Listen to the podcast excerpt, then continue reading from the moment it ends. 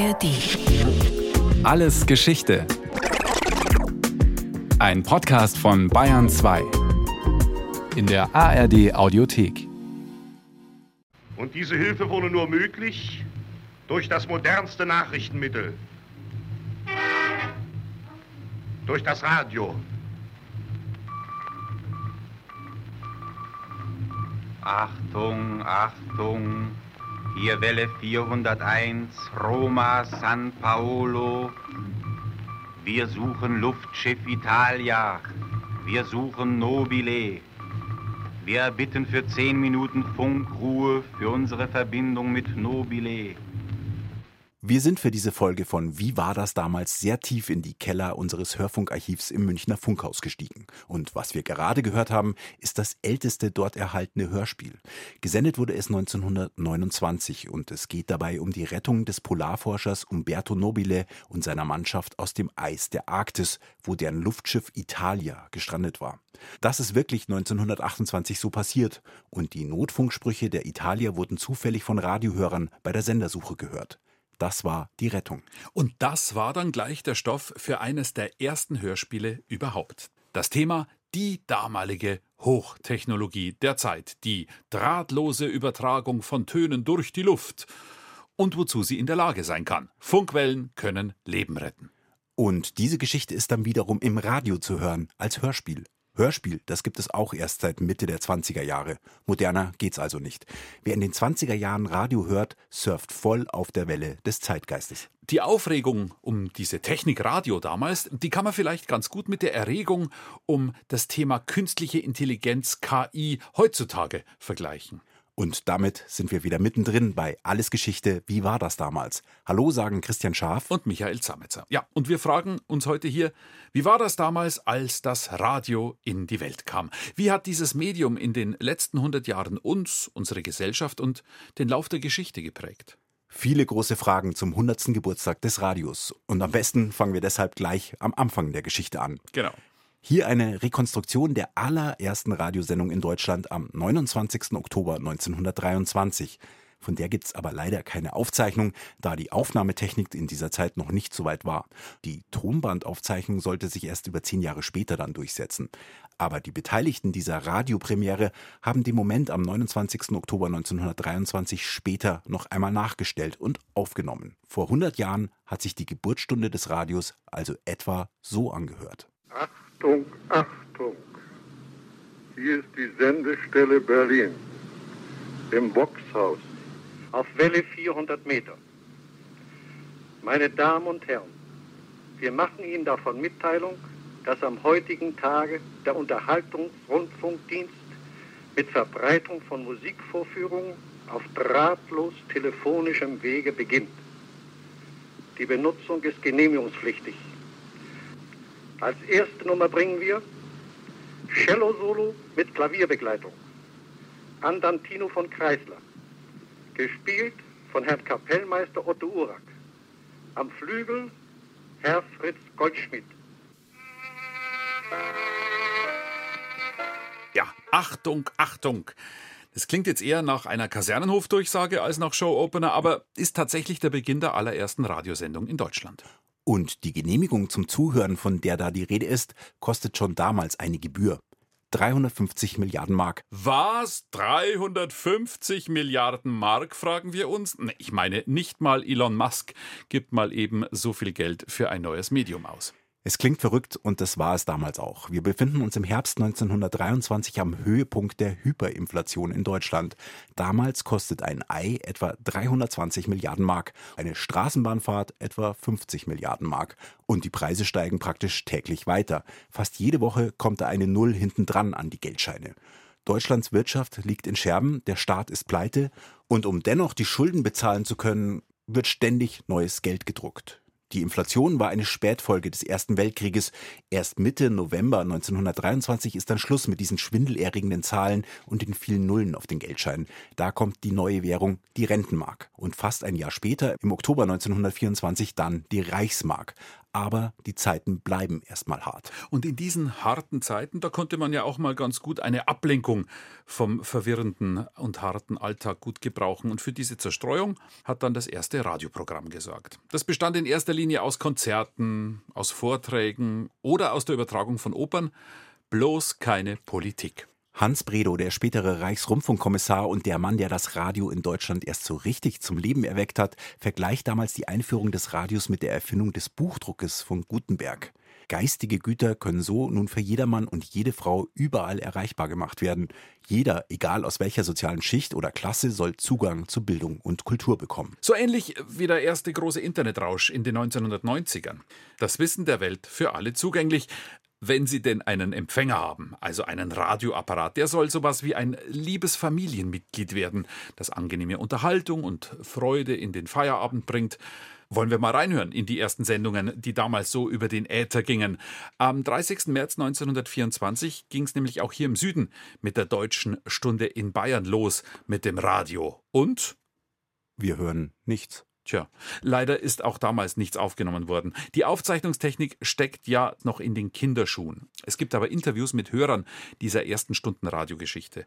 Und die konnten sich auch Jahrzehnte später noch sehr gut an ihre ersten Erlebnisse mit dem neuen Medium erinnern. Wenn man mal von dieser Radiosucht befallen war, da ist man keine Nacht mehr ins Bett gekommen. Furchtbar.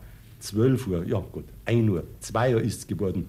Die Frauen waren schon ganz unwillig, nicht wahr? Ja, das Schönste waren eigentlich die Opernübertragungen. Ja, da hast du dich dann schön angezogen und dann hast du dich vom Radio gesetzt und da waren wir dann zu viert vom Radio gesessen. Jeder hat sein Ohr hingetan, dass man es versteht und nachgelesen, was jetzt da vor sich geht. Man hat sich das irgendwie schon vorstellen können, wie das ist, ne? Auf der Bühne und so. Also es war schon ein Ereignis. Schick anziehen zum Radio hören. Die Zeiten sind wohl längst vorbei. Aber es zeigt schon, das Radio war in der Anfangszeit etwas sehr Exquisites und ein Radioempfangsgerät kostet da mal schnell so viel wie einen halben durchschnittlichen Monatslohn. Aber es gibt in den 20er Jahren auch relativ günstige Bausätze zu kaufen, sogenannte Detektorenempfänger, die einen Kristallstein als Frequenztrenner verwenden. Mit diesen Apparaten, die übrigens keine Stromversorgung gebraucht haben, konnte man, wenn man alles richtig gemacht hatte beim Zusammenbauen, irgendwann leise etwas auf dem Kopfhörer hören. Wie diese begeisterte Hörerin der ersten Stunde. Wenn wir dann wieder ein bisschen Musik gehört haben und Start und Start hat sein müssen, weil er das ganz, ja, Kopfhörer haben wir drauf gehabt und als Antenne haben wir die Dachrinne hergenommen. Ich war eine ganz eifrige Hörerin, wollte halt immer da sein. Und da war auch mal rechts Gewitter. Und trotzdem haben wir gedacht, ah, da horchst du auch. Und habe halt da umeinander gekriegt. Und ich horch da so, sitze am Divan dort, neben mir die Katze. Und auf einmal kracht's und saust der Blitz scheinbar beim, bei der Dachrinne runter. Mhm. Nein, es war aber kein zündender Blitz. Ja. Mein Kastel hat's mir, meine Ohren haben gerade gesaust, mein Kastel hat's mir weggehauen. Katz ist unter, unter den Divan rein. Und dann hat es so geschwefelt, so, so gerochen. gerochen ja. ja, wir waren Katz und ich ganz aufgeregt. Ja, Nachher haben wir lange nicht mehr hochgetragen. Also nicht ganz ungefährlich, das Radio hören in dieser Zeit. Aber zu hören gibt's da immer mehr. Nicht nur Unterhaltung, sondern auch aktuelle Reportagen. Live dabei. Das war auch neu übrigens, wie diese Reportage hier von der Beerdigung des Reichskanzlers und Außenministers der Weimarer Republik Gustav Stresemann im Jahr 1929. Die Spitze des Zuges, die langsam reitende Schutzpolizei ist jetzt schon vor dem Balkon angelangt, auf dem unser Mikrofon steht. Weithin über die Köpfe, über die Chakos und über die Zylinder hinweg der Sarg, bedeckt von der Reichsfahne und vom Grün und von den Blumenfarben der Kränze sichtbar. Hinter dem Sarg sieht man den Reichspräsidenten, der zu Fuß dem Sarg folgt bleibt vor dem Hauptportal stehen und sieht dem Sarg nach zum Friedhof hin. Gustav Stresemann hat das Auswärtige Amt verlassen. Und da spürt man heute noch die Beklemmung deutlich. Stresemann war ja damals der Hoffnungsträger der Weimarer Republik. Und wir müssen uns vergegenwärtigen, Deutschland war damals von der Weltgemeinschaft ausgestoßen als vermeintlicher Hauptschuldiger am Ersten Weltkrieg. Und Gustav Stresemann hat als Außenminister und Reichskanzler viel dafür getan, die junge Republik wieder salonfähig zu machen und die Demokratie attraktiv zu machen. Aber er stirbt und die Weimarer Republik ist alles andere als stabil. Und auch der Reporter ahnt, dass damit das Pendel der Geschichte nun in eine andere Richtung schwingt. Auch das Hörspiel, das ja so eine Art Kopfkino erzeugen soll, erreicht ungeahnte Höhen in dieser Zeit am Ende der 1920er Jahre. Es wird immer einfacher, Klänge, Töne, Geräusche auch aufzunehmen und zu schneiden. Es entstehen dann Klangexperimente, wie die Klangcollage Weekend des Berliner Filmregisseurs Walter Ruttmann aus dem Jahr 1930.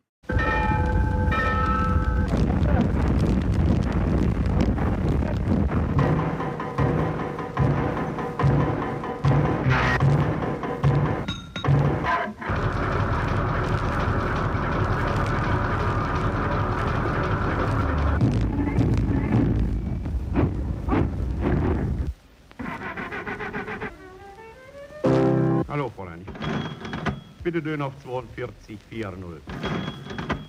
Erlkönig.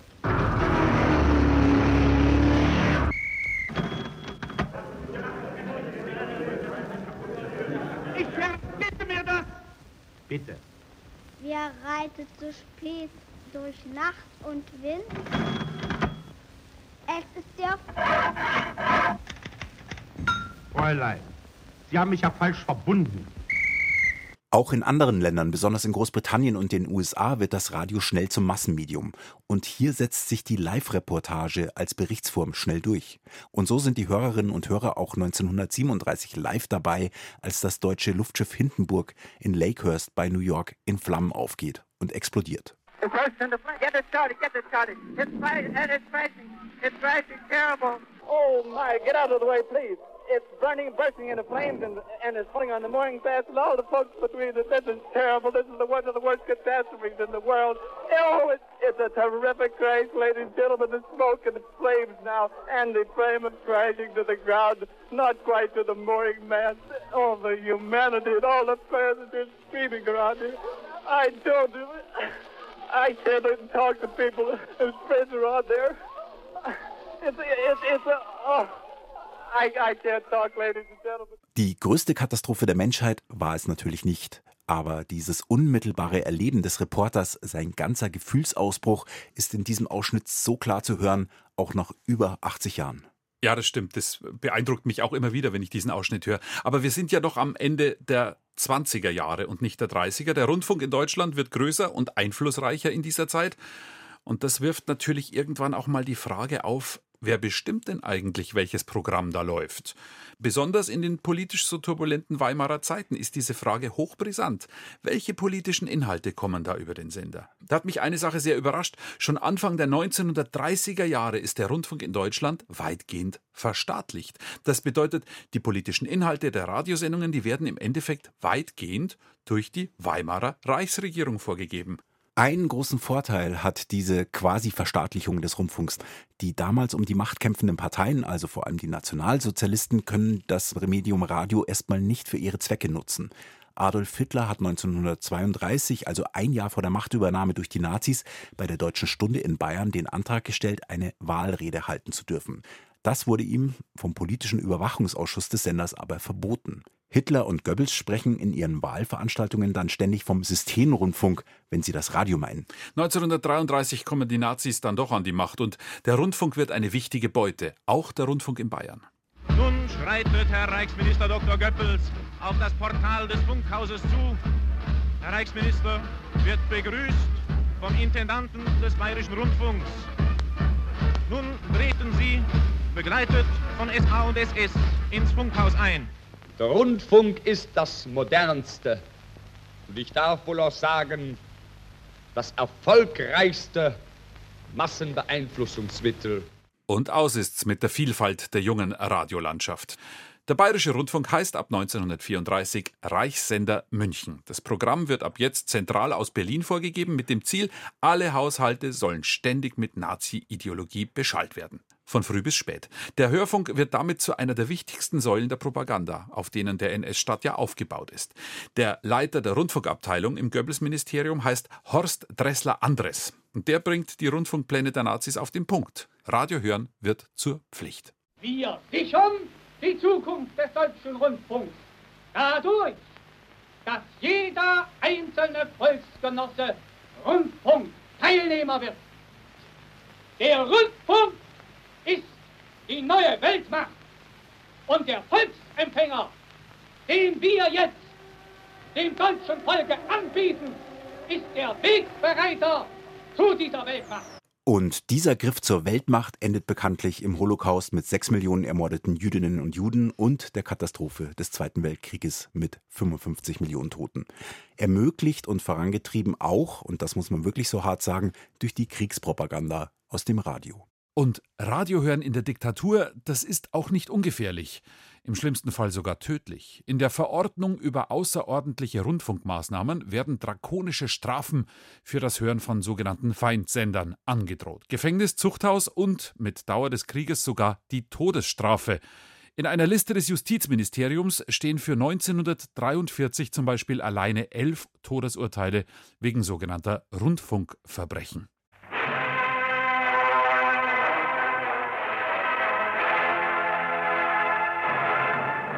Dem Führerhauptquartier gibt das Oberkommando der Wehrmacht bekannt.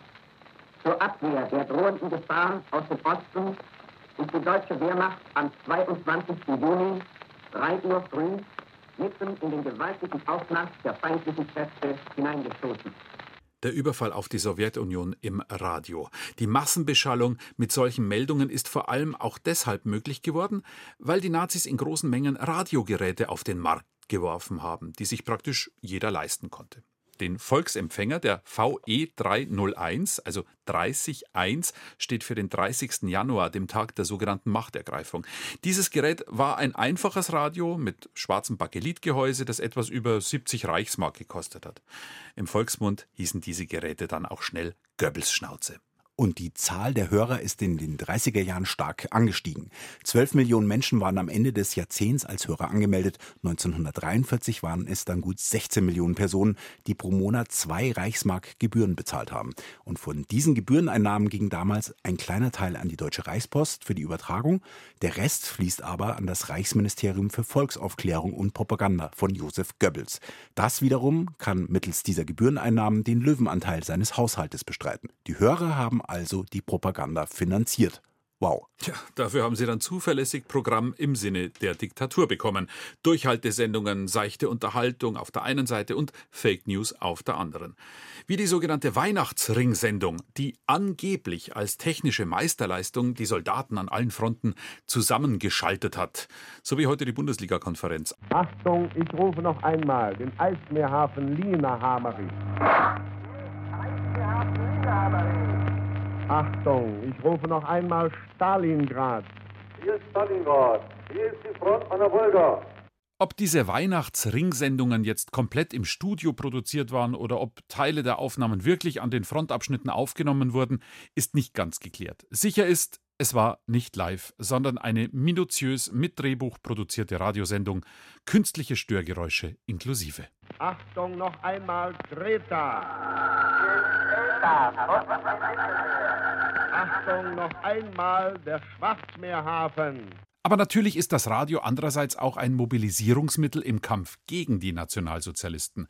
BBC London zum Beispiel sendet Nachrichten für eben jene Deutschen, die sich über das Feindsender-Hörverbot hinwegsetzen und für die Widerstandsgruppen in den besetzten Gebieten. Und einige Tage vor Kriegsende, im April 1945, versucht die sogenannte Freiheitsaktion Bayern vorzeitig die Kämpfe mit den Amerikanern zu beenden. Achtung, Achtung, hier spricht FAB, Freiheitsaktion Bayern. Sie hören nun eine Proklamation an die französischen Arbeiter in Bayern. Allô, allô, attention, attention, écoutez, écoutez, ici par l'action de libération en Bavière. Nous appelons les ouvriers français et les Français en Bavière. Das ist ein Aufruf an französische Zwangsarbeiter zum Streik. Ja, was steckt da dahinter? Eine Gruppe von Wehrmachtsoffizieren und Soldaten hat die Sendeanlagen des Reichssenders München im Norden der Stadt unter seine Kontrolle gebracht und gibt die Parole aus Fasanenjagd. Goldfasane, so wurden hinter vorgehaltener Hand die NS-Funktionäre genannt, weil sie so reich mit Abzeichen und Orden behängt waren. Hier hat das Medium Rundfunk also auf tragische Weise bewiesen, wie schnell es informieren kann. Während die Mitglieder der FAB, der Freiheitsaktion, nämlich noch die Bevölkerung zum Widerstand aufgerufen haben, melden sich auf der anderen Frequenz schon der NS-Oberbürgermeister von München und der Gauleiter, um den Hörern deutlich zu machen, dass der Aufstand fehlgeschlagen war und weiter die Nazis das Sagen haben. Diese Episode kurz vor dem Ende des Weltkrieges zeigt aber, welche Macht dem Rundfunk künftig zukommen wird. Wer fortan ein Regime, eine Regierung stürzen will, muss die Rundfunksender kontrollieren. Als die Nazis vertrieben werden in den letzten Kriegstagen, da sind die Amerikaner schon weit nach Bayern vorgedrungen. Hier ist Radio München, ein Sender der Militärregierung. Wir senden auf Wellenlänge 405 Meter 740 Kilohertz. In München haben die Amerikaner den Reichssender, also das Funkhaus, in dem wir heute hier sitzen, am 30. April besetzt, also befreit. Am 8. Mai war der Krieg dann zu Ende und am 12. Mai meldete sich Radio München. Es wird von der Militärregierung darauf hingewiesen, dass die Sendestation Radio München täglich um 19.30 Uhr und um 21 Uhr alle wichtigen Mitteilungen der Militärregierung und der Stadtverwaltung bekannt gibt. Stellen Sie zu den angegebenen Zeiten Ihren Apparat ein, damit Sie ständig alle neuen Nachrichten erhalten. Die Militärregierung weist nochmals darauf hin, dass von 19 Uhr bis 6 Uhr alle Zivilisten, gleich welcher Nationalität, sich in ihren Wohnungen oder Unterkünften aufzuhalten haben. Wir senden jetzt Musik. Anfangs gab es nur 90 Minuten Programm am Tag, hauptsächlich amtliche Bekanntmachungen, Suchmeldungen und der große Vorteil des Radios gegenüber der Zeitung, Funkwellen konnte man dank Militärtechnik überall empfangen und Papier war dagegen knapp. Die Sendeanlagen waren praktisch unzerstört, viele Druckereien liegen dagegen in Schutt und Asche. Das besiegte Deutschland war ja in Besatzungszonen aufgeteilt. Die sowjetische, die später zur DDR wurde, dann die britische, also heute grob Norddeutschland kann man sagen, eine französische Besatzungszone an der Saar, dem Rhein und der Mosel, ja und dann die amerikanische Besatzungszone in Bayern und mit Teilen Baden-Württembergs. Und die Vorstellungen vom künftigen Rundfunksystem, wer es kontrolliert und welche Aufgaben es haben soll, waren genauso unterschiedlich. Die Amerikaner brachten ihre Vorstellung vom privat-kommerziellen Sender mit, die Sowjets den Staatsfunk mit stark propagandistischen Aufgaben. Für die westlichen Besatzungszonen hat sich aber dann letztendlich das öffentlich-rechtliche System der britischen BBC durchgesetzt. Unsere Radio-Stammmami sozusagen. Die British Broadcasting Corporation sendet in Großbritannien seit den 1930er Jahren rechtlich eigenständig und von jeder staatlichen Programmkontrolle befreit. Finanziert wird der Sender nicht durch Steuergelder, sondern durch extra erhobene Empfangsgebühren. Der erste Sender in Deutschland, der nun wie die BBC organisiert ist, ist der NWDR, der Nordwestdeutsche Rundfunk. Gebührenfinanziert, staatsunabhängig, aber nicht privatwirtschaftlich kommerziell und vor allem in den ersten Jahren mit einem klaren Auftrag der Re-Education, der Erziehung der Deutschen zu mündigen Demokratinnen und Demokraten. Wir sahen und sehen unsere Aufgabe nicht darin, die deutschen Mitarbeiter zu bevormunden, sondern ihnen den Weg zu ebnen und sie damit zu befähigen, einmal selbstverantwortlich den Sender München zu übernehmen. Hören Sie Radio und werden Sie ein mündiger Bürger. Das war das Credo von Field Horine, dem ersten Intendanten von Radio Munich, Radio München damals. Und da stellt sich natürlich die Frage, wer durfte mitmachen beim neuen Radio? Auf jeden Fall niemand, der vorher beim Reichssender München gearbeitet hat. Also gab es personalpolitisch schon eine Stunde Null. Zumindest war die schärfer als beispielsweise in der Justiz. Da haben die alten Mitarbeiter aus der Zeit vor 1945 schnell auch wieder ihre Posten nach 1945 bekommen. Apropos Justiz, das Medienereignis der sogenannten Trümmerzeit war die Live-Übertragung des Hauptkriegsverbrecherprozesses in Nürnberg ab 1945. Göring noch immer ein wenig die Pose liebend, die uns etwas anderes zu sein scheint als Haltung, wohl wissend, was ihn erwartet. Hess mit dem fremden, nervösen, fernen Blick des Abwesenden und mit seinen verzerrten Gästen. Einige haben ein Stück Papier genommen und machen sich Notizen. Notizen, die sie offenbar der Geschichte zu übergeben versuchen werden. 1949 ist es dann soweit. Die Amerikaner übergeben Radio München an den Bayerischen Rundfunk.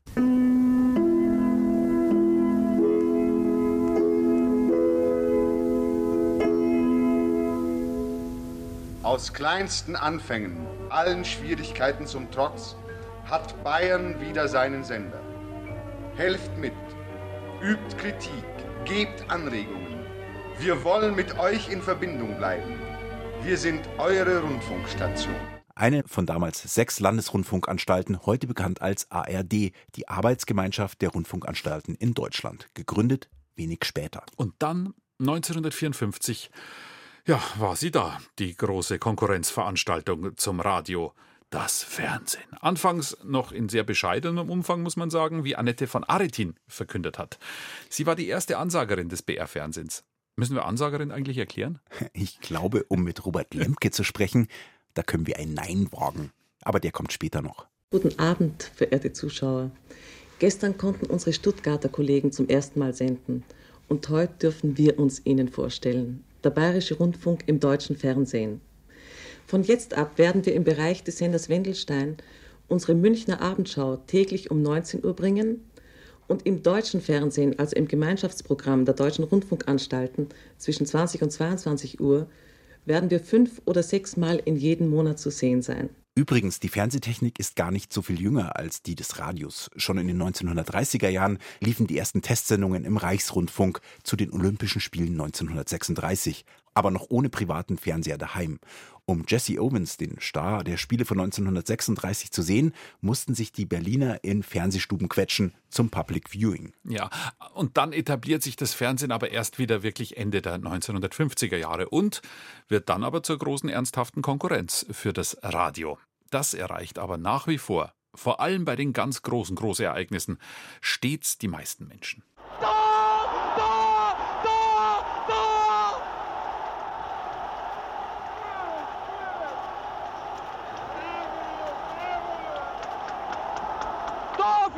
Deutschland. Linksschuss von Rahn.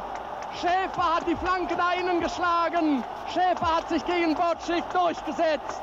Das hier dürfte wohl eine der wichtigsten Sportreportagen in der Geschichte der Bundesrepublik sein. Westdeutschland steht 1954 überraschenderweise im Endspiel der Fußball-Weltmeisterschaft und der Reporter Herbert Zimmermann kann seine Aufregung nicht verbergen. Besser gesagt, er verliert die Fassung. aus, aus, aus, aus! Das Spiel ist aus! Deutschland ist Weltmeister, schlägt Ungarn mit 3 zu 2 Toren im Finale in Bern. Wahnsinn. Das Wunder von Bern. Und die junge Bundesrepublik war live dabei. Live dabei war auch der Übertragungswagen des Bayerischen Rundfunks, als zwei Tage später die frisch gebackenen Weltmeister von Bern in München frenetisch mit einem Straßenkorso gefeiert wurden. Und im Münchner Löwenbräu-Keller hat der damalige DFB-Präsident eine siegestaumelnde Rede gehalten. Um auf unserer wackeren 22 unseren Ruf auszubringen, der worin aber auch eingeschlossen ist, dass das, was sie geleistet haben, zünden soll in unserer Jugend, damit sie gute Deutsche werden, auch für die fernste Zukunft. Unseren wackeren 22 und unserem Vater Herberger ein Dreimal Sivib! Sivib! Sivib! Dem damaligen Sportchef des Bayerischen Rundfunks, Robert Lemke, der mit Was bin ich und dem heiteren Beruf verraten und dem berühmten Satz Welche Schwängerl hätten Sie denn gern? Dem wird es zu braun, als der DFB-Präsident den germanischen Gott Wotan beschwört und von deutschen Beinen auf internationalem Rasen faselt. Lemke greift ins Live-Programm ein, zieht den Übertragungsregler nach unten und lässt die Hörer wissen, technische Schwierigkeiten. Und schon damals hagelt es Beschwerden in Echtzeit. Ja, es gibt sowas wie ein Shitstorm ohne Social Media. Praktisch minütlich kommen die Telegrammboten ins Funkhaus und übergeben Protesttelegramme von Radiohörerinnen und Hörern gegen das Ausblenden dieser Rede. Telegramme, muss man sich mal überlegen. Politik im Radio, Radio für die Politik ist also weiterhin ein heikles Thema. Denn die Bundesländer lassen sich die Hoheit über ihre Radio- und Fernsehprogramme nicht so einfach wegnehmen. Auch wenn ziemlich früh schon von Bonn aus zum Angriff geblasen wird. Ja, Konrad Adenauer, seines Zeichens Bundeskanzler, versucht, ein staatlich kontrolliertes Deutschlandfernsehen, das dem Bund untersteht, zu gründen. Ein Frontalangriff auf die Rundfunkfreiheit, der aber 1961 vom Bundesverfassungsgericht scheitert. Danke, Karlsruhe. Ja, das zweite Fernsehprogramm, Sie ahnen es, kam dann schließlich doch, aber eben nicht von Bonn aus kontrolliert, sondern vom Leschbesch, dem Mainzer Lerchenberg. Moment, nicht so schnell. Kleiner Fernseh-Fun-Fact. Es gab kurzzeitig sogar ein zweites ARD-Programm, ARD 2. Ein zweites, erstes sozusagen. Aber Moment, was unterscheidet denn eigentlich das heutige ZDF von der ARD, also das zweite vom ersten? Naja, vor allem wird es zentral für ganz Deutschland produziert, also ohne Regionalfaktor. Und genau das war vielen in der Politik in den 1960er Jahren ein Dornenauge, dass die ARD durch diese Regionalisierung ziemlich gefärbt sein konnte. Rot in NRW zum Beispiel oder eben schwarz in Bayern. Und Mitte der 60er Jahre kamen dann die sogenannten dritten Programme der einzelnen Landesrundfunkanstalten dazu. Also wieder die Stärkung der Länder gegenüber dem Bund. Und der Föderalismus sollte ja gerade die Einflussnahme der Politik im Bund verhindern. Auf der anderen Seite in der DDR ist es natürlich ganz anders. Da gibt es neben dem normalen, zentral aufgestellten Rundfunk der DDR auch einen sogenannten Deutschlandsender. Und der hat eigentlich nur eine Aufgabe, Propaganda in den Westen rüber zu funken. In der BRD begleitet das Radio die Menschen durch die 60er Jahre, Kennedy in Berlin, Studentenunruhen, Vietnamkrieg, Mondlandung, alles auch im Fernsehen zu sehen, aber Radio ist halt überall und meistens schneller. Im Auto, im Büro, an der Werkbank, am Baggersee, in der Küche, konkurrenzlos mobil. Und natürlich bleibt auch das Radio nicht stehen. 1971 startet zum Beispiel Bayern 3. Allerdings noch nicht als moderne Popwelle, sondern als Serviceradio, vor allem für Autofahrer. Gute Fahrt wünschen wir den Autoradiohörern und denen, die es werden wollen. Ihr Beifahrer ist heute Fritz Bencher. Nimm's Gas weg, lieber Autoradiohörer. Ein altes Sprichwort sagt, wer langsam fährt, kommt auch zum Ziel. Die Fusion von Pop und Radio beginnt und hat ihre Hochzeit Mitte der 80er Jahre.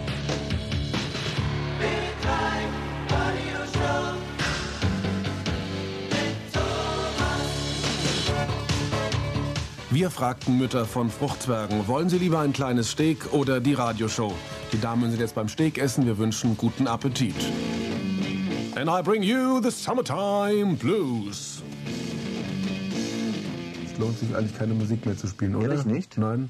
Ach, haben wir das, wie viel haben wir denn noch? 54, eine Minute hätten wir noch mal ja. Musik Möchtest spielen. du jemanden grüßen? Ich würde es dir erlauben. Unsere Hörer in Nürnberg. Die grüßen wir heute. Die mal, werden, ja. es ist ja so, also ein paar sind es ja, es sind viele. In, es gibt eine fränkische Konkurrenz. Ja. Und ich habe gehört, es gibt ein paar Gemeinde, die hören uns nur kurz vor vier und dann schalten sie wieder um.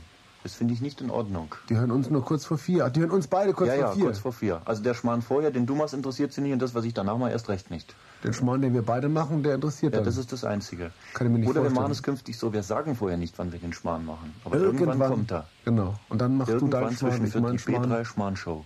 Unerhört, was ist denn da passiert? Locker, flapsige Sprüche, peppige Musik, wie es damals noch heißt. Das klingt ja gar nicht mehr nach altem öffentlich-rechtlichen Belehrungsfunk. Was war passiert? Seit kurzem gibt es Konkurrenz im Äther. Ab 1984 kommen die Privatradios. Und mit ihnen auch ein neuer Stil. Und dann dreht sich das Rad der Radiogeschichte immer schneller. In den 1990ern wird's digital in den Studios und in der Übertragung. Und die Revolution kommt aus Bayern bzw. Franken. Am Fraunhofer Institut für integrierte Schaltungen in Erlangen bekommt ein junger Doktorand von seinem Professor einen Forschungsauftrag. Der meinte, man muss in Zukunft Musik auch über Telefonleitungen übertragen können. Ein Patentprüfer hat ihm erzählt, nach Stand der Technik ist das unmöglich. Stimmte wohl auch damals. Und dann hat er einen Doktoranden gesucht, der mal sich das näher anschaut, was da geht. Und da ging so einiges. Karl-Heinz Brandenburg, der Vater des MP3-Formats.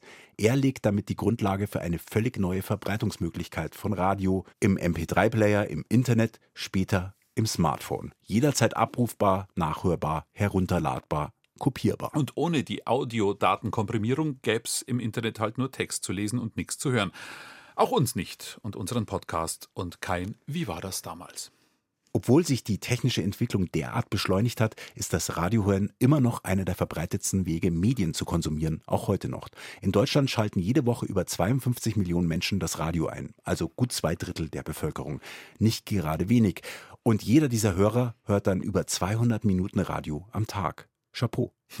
Und wir, Christian und ich, sind, das hat man mittlerweile vielleicht gehört, als Kinder der 70er und 80er Jahre eng mit dem Radio aufgewachsen. Und als sogenanntes nonlineares Audio haben wir uns dann drei Fragezeichen-Kassetten reingezogen. Vielleicht ist jetzt am Ende unserer Zeitreise durch 100 Jahre Radiogeschichte doch langsam der Zeitpunkt gekommen, mal persönlich zu werden. Christian, was waren deine Radiomomente? Boah, das ist schwer. Vor allem da eine Auswahl zu treffen. Aber vielleicht waren es diese hier. Deutschlandfunk, die Nachrichten. Die DDR hat von sofort an ihre Grenzen zum Bundesgebiet und nach West-Berlin bis auf weiteres geöffnet. DDR-Bürger können von sofort an über alle Grenzübergänge in das Bundesgebiet und nach West-Berlin ausreisen. Noch stehe ich auf dem Balkon meiner Wohnung. Das ist der 35. Stock in einer Entfernung von etwa 5, 6 Kilometern zum World Trade Center aus dessen rechtem Turm dicke Flammen schlagen, Rauchwolken aufsteigen und es ist seit einer Viertelstunde, also gegen 9 Uhr Ortszeit dort offensichtlich ein Feuer ausgebrochen. Erste Informationen haben von Bauarbeiten gesprochen. Diese Information ist inzwischen zurückgezogen worden. Es ist schlimmer, es ist katastrophaler. Ein Flugzeug soll involviert sein, soll verwickelt sein. Das war's! Das war's! Deutschland ist Weltmeister! Sie rennen auf den Rasen, sie umarmen sich, sie springen auf Schweinsteiger! Sie können es nicht fassen! Die Ersatzspiele, alle sind sie da. Die deutsche Fußballnationalmannschaft holt als erstes europäisches Team den WM-Pokal in Südamerika. Er will die Bowlingbahn im Weißen Haus durch ein Basketballfeld ersetzen. Er hat ein Profil im sozialen Netzwerk Facebook. Er hat Musik von Rappern wie Ludacris oder Jay-Z auf dem iPod, wie er einem New Yorker Radiosender erzählt.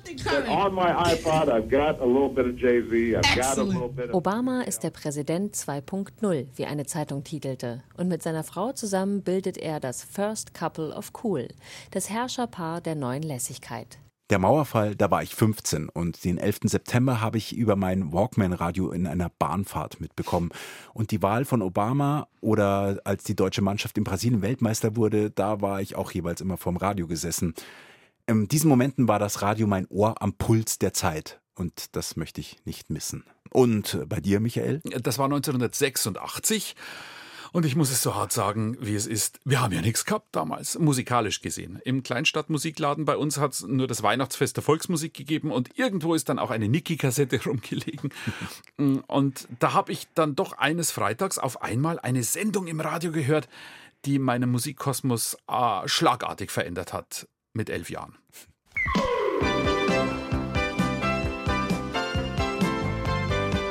Die Schlager der Woche. Guten Abend.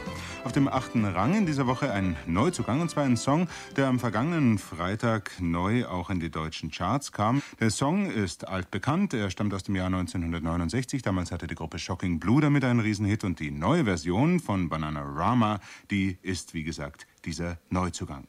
Venus, hier ist die Fassung mit Bananarama.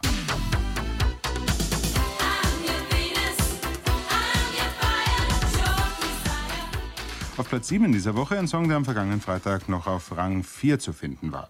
What Have You Done For Me Lately mit Janet Jackson. Die Schlager der Woche mit Thomas Brennecke. Und ich war mit dem Kinderkassettenrekorder vorm Radio und habe auf Aufnahme gedrückt, also beziehungsweise Play und Aufnahme gleichzeitig. Und weil ich dabei den Radio direkt an die Box halten musste, durfte da natürlich niemand einen Mucks machen im Zimmer, sonst wäre es ja kaputt gewesen, die Aufnahme. Durch die Luft aufnehmen, sagte man, glaube ich, damals ja, dazu. Genau. Mein Radiomoment, also mit elf Jahren die Entdeckung der Hitparade. Für den Zündfunk war ich noch zu jung, der kam später. Radio Notre Amour schwer vorzustellen, davon mal loszukommen. Aber das müssen wir auch nicht, denn Radio, da bin ich mir ziemlich sicher, wird es auch noch in den nächsten 100 Jahren geben. Ganz so lange muss niemand auf die nächste Ausgabe von Alles Geschichte, wie war das damals warten? Das versprechen wir. Für heute sind wir durch mit unserer Reise durch 100 Jahre Radio. Ich finde, es hat ordentlich gefunkt. Ciao, bis zum nächsten Mal, sagen Michael Zamitzer und Christian Schaaf. Und vergessen Sie nicht, Ihre Antenne zu erden. Also wissen Sie, der Rundfunk, der ist für mich mein Ein und Alles. Wenn der Herr Fürnholzer zum Schluss immer sagt, gute Nacht, vergessen Sie nicht Ihre Antenne zu erden, da bin ich so glücklich und da gehe ich so glücklich in mein Bett.